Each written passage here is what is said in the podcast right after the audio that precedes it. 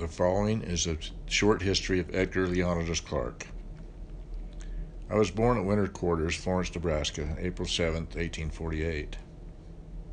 My parents moved to Salt Lake City, and the following summer, in eighteen fifty-one, they moved to San Bernardino, California. We lived in San Bernardino until December eighteen fifty-seven. Then we moved and settled in Parowan, Utah, where my home has been to this very day, February thirteenth, nineteen sixteen.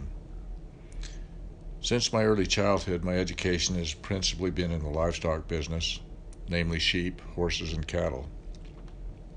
From about January fifteenth, eighteen eighty-nine, to about nineteen ten, I bought and handled sheep, cattle, and horses very exclusively as an agent for the late B F Saunders, the acknowledged leading broker in the western states, whose headquarters were in Salt Lake City. He died on July twenty-sixth, nineteen ten, and by his will, I was appointed the sole executor of his estate to act without bonds. On November twenty-seventh, eighteen sixty-six, Miss Mary Jane Roberts and I were married. To us were born four daughters, named Mary Elizabeth, Ella Evelyn, Sarah Olivia, and Dorothy. My wife, Mary Jane, died February tenth, nineteen oh two. On January thirteenth, nineteen oh six, Miss Nellie McAllister and I were married. To us were born two sons and one daughter, Edgar McAllister, Saunders McAllister, and Alice. Edgar L. Clark was a great lover of horses. He always drove the very best buggy team around the country. Some of the people called his outfit the Flyer. He also had many fine race horses, which were thoroughbreds. He took good care of his horses. Lots of times before going to bed, he would say, "Well, I guess I'll go down and say goodnight to old Tep and old Tulrolly," or whatever horses he had in the barn. In February nineteen twelve, we took our children Edgar and Alice and drove over the mountain up Parowan Canyon, just past Blue Springs, up by Panguitch Lake. There was hardly any snow on the mountain that year. We stayed with the Johnny Morrill family that night, and our children played with the with the Morrill family as they played Valentines. We went on over to Kanab and came back by the way of Panguitch. The morning of February twentieth, we started home from Panguitch, leaving about nine o'clock, and it had snowed hard on us all the way home. When we got there to the bottom of the hill by the divide, we met the small mail cart, and by the time we got to the top of the hill, the mail cart tracks were all gone and covered up with snow. That was a flying trip through the snow. In the summer of nineteen ten, Mister Saunders died, and Edgar went to Salt Lake for his funeral. When he was going on the road, there was quite a lot of water, more than usual, and part of the road was covered with muddy water, and he had to guess where the road was. He went down in a big hole, and most of the buggy was covered with water. His suit he had with him to wear to the funeral in a suitcase, and it was covered with mud and, and water. He knew it wouldn't be fit to wear to the funeral, so he stood up in the buggy, took off all his clothes, and threw them onto the bank. Then he got out in the mud and led the horses out, got back in the buggy, dressed in his clothes, and went on. His clothes in the suitcase couldn't be cleaned for in time for the funeral. He had the one he had on pressed and brushed and wore it. In the summer of nineteen oh nine, he was doing quite poorly, and we went to the doctor and found out that he had diabetes.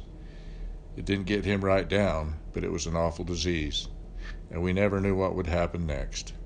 I guess the worst was when his feet hurt him so bad for weeks, and he would break out with diabetic ulcers. They didn't have much medicine to fight it back in those days like we do today, so we had to keep him on a pretty strict diet, and sometimes I know his food wasn't very appetizing or satisfying. It was harder then to take care of food and to get a variety the way we do today. One time when we started over the mountain, Edgar took me up to the Yankee Meadow, where the lake is now, and it was a beautiful meadow in the opening of the forest. This little valley was where he had spent a great part of his younger days. He showed me where the houses were and where the milk house was still standing at the edge of the forest. It had been storming that day, and there was mud, and there was bear tracks in the mud. Edgar said they were about the largest bear tracks he had ever seen, and that there had always been bear there at the Yankee. The Yankee Meadow was a pretty place now, but to me it was more beautiful back in the old days by my notion. This is where he and his brother spent many summers with their family running a dairy, and it was a hard time, but that had to be done to make money then. They loved this place and spent many happy days there. In nineteen oh three, E L Clark was an agent for B F Saunders. He went on an extended trip through Alaska to find out if the country was good for cattle or sheep. He went to many parts of Alaska, including Juneau, Valdez, Todiac Island, Waiak, Dutch Harbor, and Kashigo, and many other parts of Alaska. From his diary, I think he was there from about the first of September to about the twentieth of October. It seems that most of this country was not what they were looking for, and although there was many places where sheep and cattle could live year-round in the range, most places would have to have feed brought into the animals to keep them. Edgar Clark was on the board of directors in the Bank of Southern Utah when it was opened, until the bank was started here in Parowan. He moved his interest in the Bank of Iron County because he was the first president of that bank in Parowan. He was also the postmaster in Parowan for a good deal of time. He always donated to all church projects, and I remember when the Summit Chapel was being built in nineteen eighteen, he contributed to it. He always donated very liberally to the church that is now the Third Ward Church. Edgar Clark died on the twenty-eighth of February nineteen twenty-one, and the following is a piece of the bank of officials read by Clayton Mitchell at his funeral. Edgar L. Clark had filled many positions of public trust, and having been president of the Bank of Iron County, president of the Parowan M and M Company, director of the Bank of Southern Utah, and he became connected with the bank here in Parowan.